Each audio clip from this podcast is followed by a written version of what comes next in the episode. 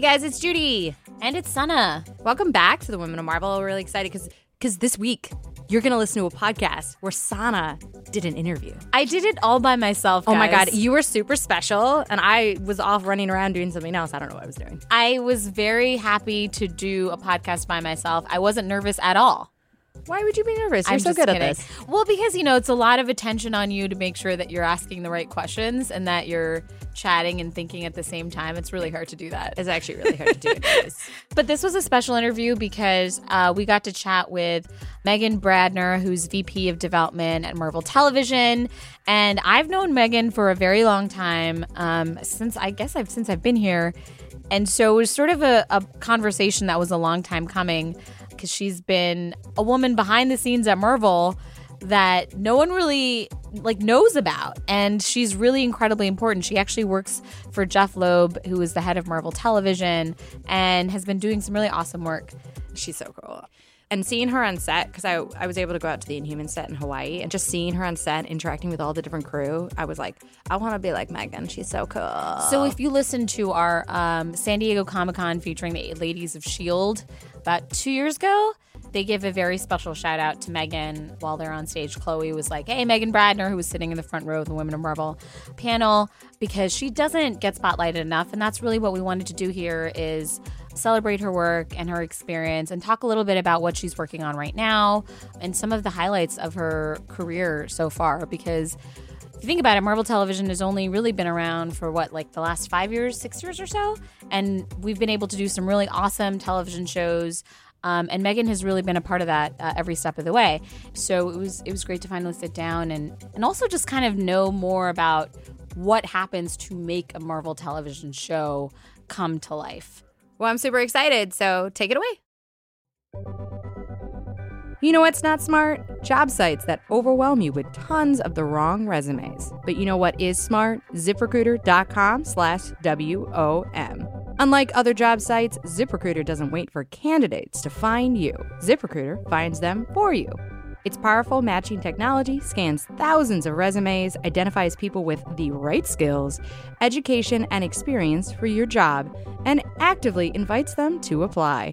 So get qualified candidates fast. No more sorting through the wrong resumes, nor more waiting for the right candidates to apply. It's no wonder that ZipRecruiter is rated number one by employers in the US. And right now, listeners can try ZipRecruiter for free at this exclusive web address, ziprecruiter.com slash W-O-M. That's ziprecruiter.com slash W-O-M. ZipRecruiter, the smartest way to hire. Megan is joining us all the way from the West Coast. LA. West Coast, LA, Los Angeles, the city of angels. We have an angel in front of us. No, LA. LA. LA. Okay, what does Megan Thomas Bra- Bradner do every day at Marvel Television? It's changed over the years in terms of when we first started, it was definitely a little more of a startup mentality.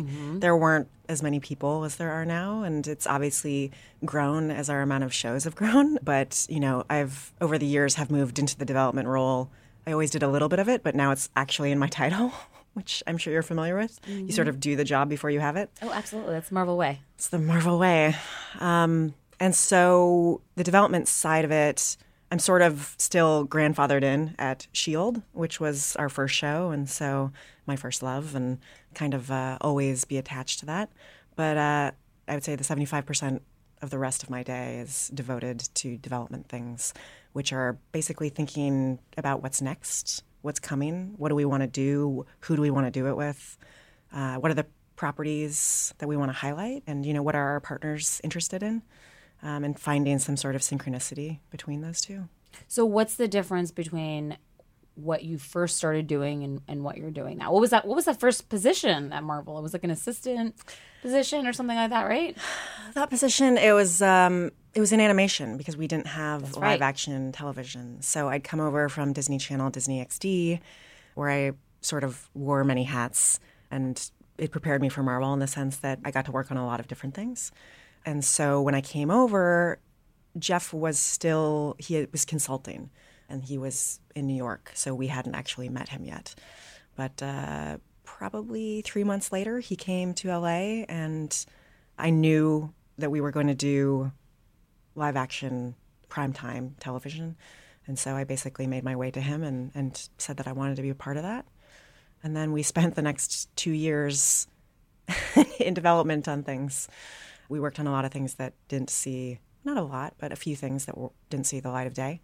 And then we found, you know, our magic puzzle piece and Joss and Jed and Marissa and uh, sort of, as Jeff likes to say, cheated to get on television. You know, we got Joss coming off of Avengers that's how Shield was born. I love how you're you're mentioning these names like Joss, as in Joss. By Joss, she means Joss Whedon, guys. Or as my mom says, Josh. Josh. Yeah. um, and then of course Jeff is Jeff Loeb, who's the head of Marvel Television. And Jeff actually, I used to work with Jeff as, as when I was an editor and he was my very annoying writer. Did he make deadlines? Never. Never. Never made deadlines. The best part of that is that now he's the guy who has to enforce, you know, he has to enforce other that's, people. That's what I love about yeah. it. Is that I mean, he probably doesn't realize like the fact that the irony? Yeah, he does not realize irony at all. because I'm sure he's just crabby about the fact that no one is, is is meeting their deadlines. And it's like, hey man, you always used to do that to me. God, and it's not totally his fault. We worked on Ultimates together back in the day, and him and Frank Cho and Frank Frank took very long time to turn something in too, but was like just wrangling the two of them. Excellent. I didn't know that. So yeah, it was uh, it was definitely a, a, wonderful experience. So I'm sure that you have some great stories with Mr. Jeff Loeb. Oh yeah, and I'm sure you've learned a lot. Tremendous amount. What was he's your... a master pitcher. Pitcher in the sense of the performance and the selling of the pitch. He's amazing in the sense that he can sort of pull something out of the ether and just sort of vamp with it and you're like oh my god that idea is better than something i could have slaved over for, for like weeks. Uh, well, it's like it. I mean, it is storytelling, of course, but yeah. it's it's a performance. Yeah, and I think that his background from features, there is that element of the Teen Wolf, Commando, the kind of summer movie action, you know, or comedy kind of mentality that he can kind of form these pitches that you're just sort of like, oh yeah, I'm glad you came up with that 30 seconds before we went in. That's great. like, well, you're really great at pitching now. Now, so we do a lot of we'll do a lot of sort of summits and sort of just catch ups on what's going on and I feel like when you are talking about a show, you feel like I mean you're such a nerd about it. I love I love the characters. I love the characters. I love the world. It speaks to me. I think there's such a chance to tell all kinds of different stories and and the serialization of it appeals to me, you know. That's sort of how I got into comics. Well, let's talk about that. What what what was your foray into comics? Because you know so much. Like we're sitting in a room, we're talking, and you're like, "Oh yeah, that was from like Fantastic Four number 72," and I was like, "Oh my god, I have, I have no, I do not have that knowledge at all." Where did that the love of comics come from? It was really a love of serialized storytelling. Honestly, I was a big soap opera fan when I was a kid. Which soap operas? Uh, at some one point or another, all of them. I I even got to go work on them for a little bit. Oh, um, wow. But that was sort of what appealed to me. And uh, the X Men 92 animated series, of course, which many people got, Amen, in, yeah. got into. That's like our gospel here. Yeah, so. superheroes and comics. And I think there's an aspect of melodrama and soap opera to that, especially with the whole, you know, Gambit and Rogue and Cyclops and Jean and Wolverine and all of that, that really appealed to me and uh, made my way to the comic book store, which was, you know, looking back, an interesting place, but one that I appreciate. Um, How old were you? Not to date yourself. Twelve, like, maybe. Wow. You know, something like that. So of course there was like you know the dudes that were telling you like what to read and mm. bringing you around the store to be like you need to read this and this and this. Some which was good, some which was less good. But I got to read all sorts of stuff, and then you know from there you make your forays out into the world of all you know independent comics and all the rest of it. And you know that was also the time of like the Ultraverse, and I got into that and uh, Bravura and Dark Horse and Legends and all the rest. So, what's your like favorite comics? Marvel, obviously. Oh, I have to. I have to kind of like stay at the home team. I always admit Y: the Last Man though, because I love that series. And Brian and Pia. Well, like, BKV, are, yeah. Brian K. Vaughan is and Pia Guerra is. Yeah, yeah, they're like when there's talent there, you have to to praise it. Although Marvel talent is better and Marvel stories are better. yeah, I mean, in terms of like Marvel stuff, I do have a soft spot for the X Men, of course, just because that's sort of what got me in the door. I'll always sort of have an affinity for for those stories and those creators. I tend to focus a little bit more on characters than story arcs, as it were. You know, like I I love Art Adams, and I definitely came of age in the Scott Lobdell kind of Fabian, John Byrne, that sort of era of X Men. But you know, as we've gone on, there's been new loves. You know, I love Squirrel Girl with all my heart.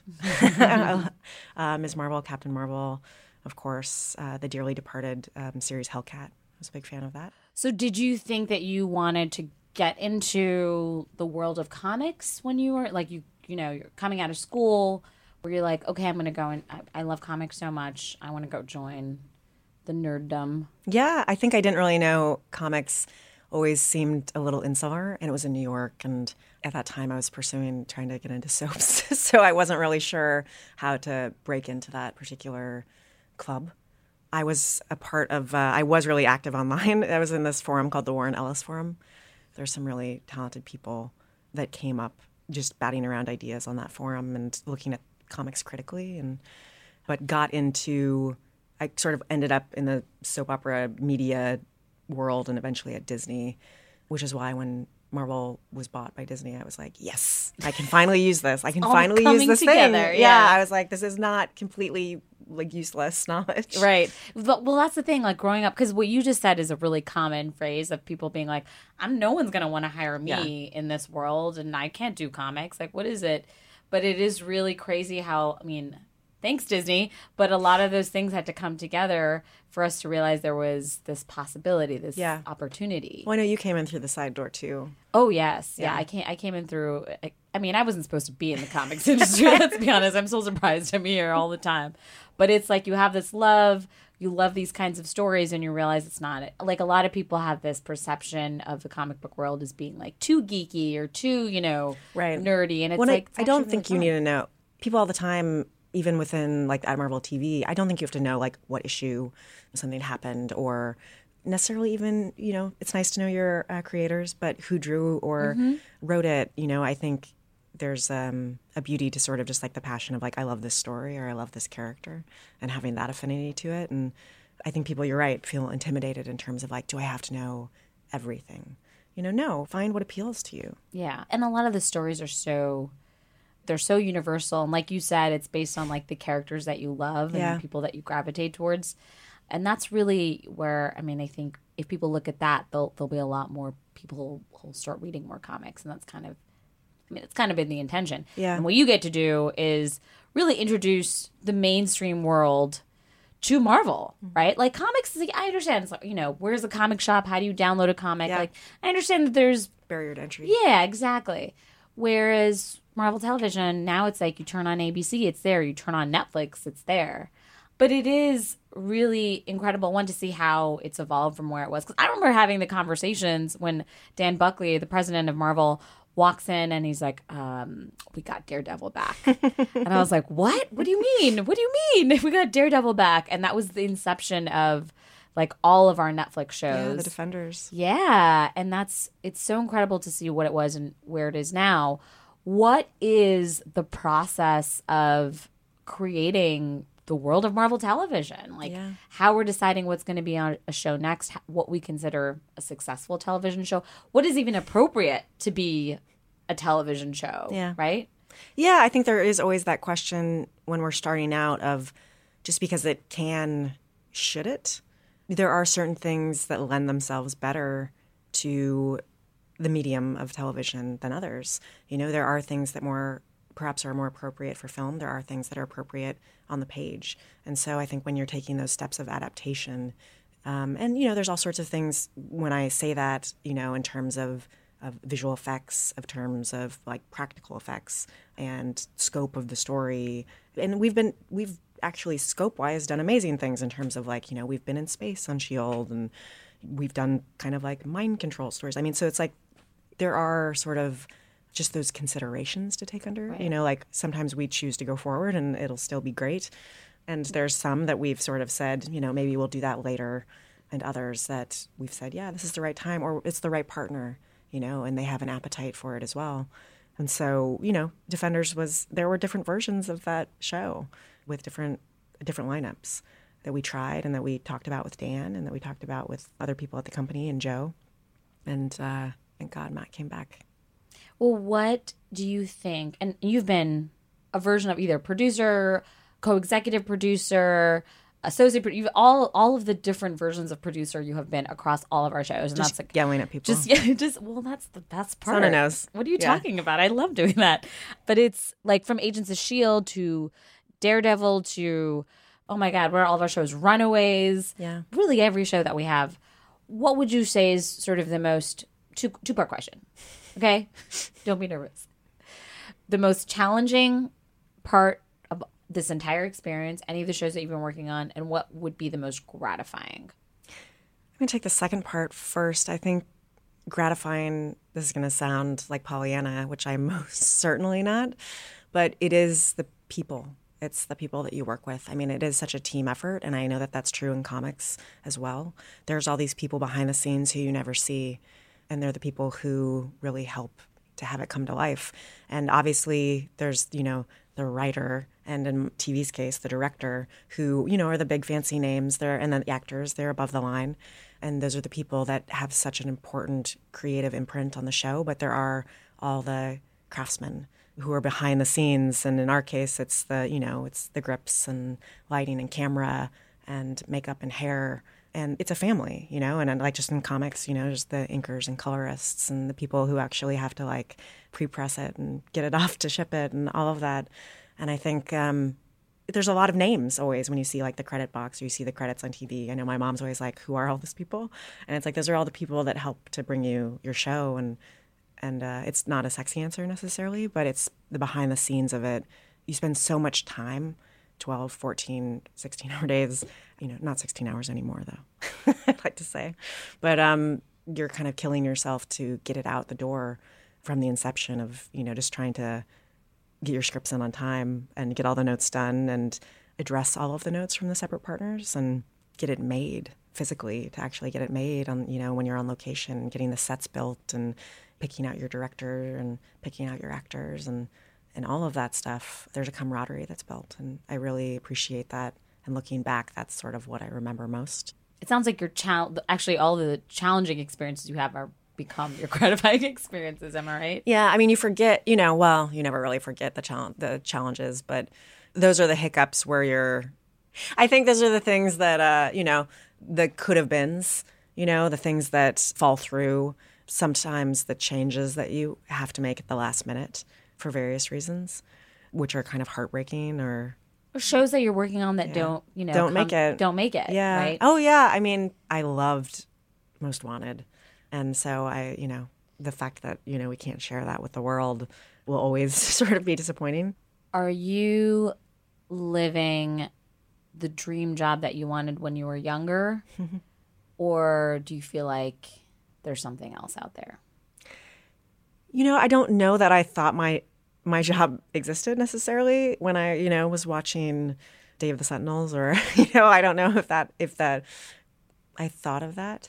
It's a pretty rad job in the sense that it's a really fun sandbox to play in, and those are the Marvel universe is uh, a fun set of toys, and so. You know, I, I do. I would like to do other things. You know, I, I would like to continue to be creative in a more direct capacity, and, and hopefully that's in my future. You know, and I love comics, so who knows? One day I'd like to be more actually in the in the production of where all of our ideas come from, which is comics. You want to write a comic book? I'm not saying that directly. Megan Thomas Bradner, are Son you is putting words in my mouth. are you pitching me right now? right? Uh, I think you would be an amazing comic book writer if you. That is that actually would be great since you know our history. You're a big nerd and you know storytelling so well. in true Marvel fashion, do the Mark Waid, Denny O'Neil kind of Yeah, right direct into yeah. Go into comics. Yeah, go backwards a little. Yeah, not backwards. backwards but forwards. Yeah. Yeah. I mean, the thing I'm always very keenly aware as aware of is that all of all of what I do and what Jeff does and what we get to do comes from here, comes from the comics. Amen. And I always appreciate that about you because you're always talking about what's been done before, who's done it, like so much respect for the comics community and the comics creators community, which sometimes like it doesn't happen all the time when Like, you're all moving the- to television in Hollywood. All the and- articles that leave out the artist's name, what I know. the hell. Yes. like it it's just it's not that hard. It's not that hard to add your co-creator's name. Yes. Anyone talking about comics in general, please credit the writer, the artist, just the people, because everyone works so hard on every aspect of a, of a comic book. And it's really easy. There's not that many. I know. It doesn't seem like a high bar, but it's one that we continually fail to surmount. um, what inspires you to get you going to do your job? What is that that inspiration for you, or who? There is that sort of next generation that I I really do like the prospect of bringing into this world. It's as you pointed out to people who think that it's not for them, who think there is a high bar or a barrier to entry. And I, I like that both on the creative side of saying like you may not think this is for you, but look, it's a universe. And also that the Marvel universe, but like comics is a medium. You know, it's not just superheroes. So it's like there's all these different things for you if you think you don't like it. That's like thinking you don't like movies. Like I just there there's so much out there that if you open yourself up, it might be for you. And so I, I like the creative prospect of bringing people in who think or have already decided that it's not for them. And then on the behind the scenes aspect of it, I do really like the idea of bringing in talent that you wouldn't necessarily think of and also bringing people up in terms of mentorship and bringing people inside to broaden the amount of people who are telling these stories. When I say telling these stories, not just on the writing and directing side, but um, on the crew. You know, I think that's an important place in the future that we need to look at to make sure is inclusive. How do you bring people in? What's your your process of acquiring talent? Well, part of it, uh, you know, we're really lucky to work on the TV side with uh, the ABC Diversity Program. You know, they're a great program run by Tim McNeil. It's a program for directors, and there's a separate one for writers. And they're always looking for new voices. And they really dedicate themselves to a mentorship, like for their writers, helping them to come up with samples. You need a sample to get in, but they'll also help you through the course of the program to really solidify your sample. And then they will pair you so that you have a chance to come into the writer's room and see how it works and you know spend time and hopefully get a credited script and begin your journey and then on the directing side again you can come in shadow and learn about how we we have big shows with a lot of action elements and a lot of VFX elements a lot of the time. And so it's a giant production. And so to come in and sort of see from prep to the actual production to post and what that is. And they're Tim has done such an amazing job in terms of bringing together an inclusive team of directors and writers. Okay, what would you say is like something that makes like a, a great Marvel television show? Not just television show, a Marvel television show. You know, we talk a lot about it as um, action adventure with the human heart. And I think the thing that people, I'm going to talk a little bit negatives now and then come back. People get hung up get hung up on, for lack of a better word, the spandex, the powers, the shiny part of it when it comes to the Marvel universe and the Marvel characters is important and obviously an intrinsic part of a lot of these characters, but it's not why people come back. So you may show up because I'm just going to take an example uh, of for, of Spidey. You know, you may come because Peter's cool. He can, you know, he has this webbing and he swings around the city and, you know, he has strength and he can crawl up walls and, and he loves it. And that's, that's awesome. Like, I want to do that. Yeah, Like, exactly. but at the same time, it's not why you stick around. You stick around because you identify with Peter. He has the same problems that we all have, which is like he's trying to deal with his friends and relationships and school and his Aunt May and rent and all of that. And I think we take that lesson with us whenever we are creating one of our shows. You know, you need to care about Matt, and Matt's got to have identifiable problems. And for for him, it's that struggle with becoming the man that he told his father he wasn't going to be. He solves his problems in some senses with his fists, which is not a life that Jack wanted for him. And so at the end of the day, like, yes, he dresses up in a really cool devil suit and beats the, you know, tarnation out of people. um, but, uh, you know, that's sort of not why you show up. You show up for all of the sort of emotional angst and his relationship with Karen and his relationship with Foggy. What are you working on right now?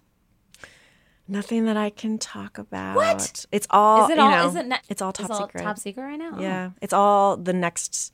It's all about what's next. What haven't we done in uh, you know our section of the Marvel Cinematic Universe? where can we go? What are the stories that are interesting? That's that's just different from from Shield and different from our street level defenders characters and our young adult characters on Freeform and Hulu. I love all of those characters. They're all close to my heart and was was there with them um, at the beginning. But I'm also interested in what's the next thing. Megan, first of all, I'm very excited that you joined us. I know you think that we have not been trying to reach out to you for years, but we have. And people don't even know, like the Agents of S.H.I.E.L.D. cast, like a lot of our cast members that we end up talking to, they always show their love for Megan because she's always running around, probably, yes, yelling at people, but running around and like getting everything done, just getting it all done. Every time I call you, you're always like on a cell phone. That's right. Well, that's the LA. It is LA, but you're running from like one set to another. Yeah. And there's always something going on in the background. And you're just like, you know, such an accomplished woman and a really big part of Marvel. And I'm so glad that you were able to come and talk to us. Well, and I want to say there are a lot of other women Oh, at uh-huh. Marvel Television and at Marvel Comics we- we that been- are super talented. I know you've talked to a lot of them, but Absolutely. There are definitely a lot of other women. but We're trying to get through all of them, but you're a very important one. So we obviously thank you for representing boldly always and sometimes angrily, fight the good fight. which you gotta.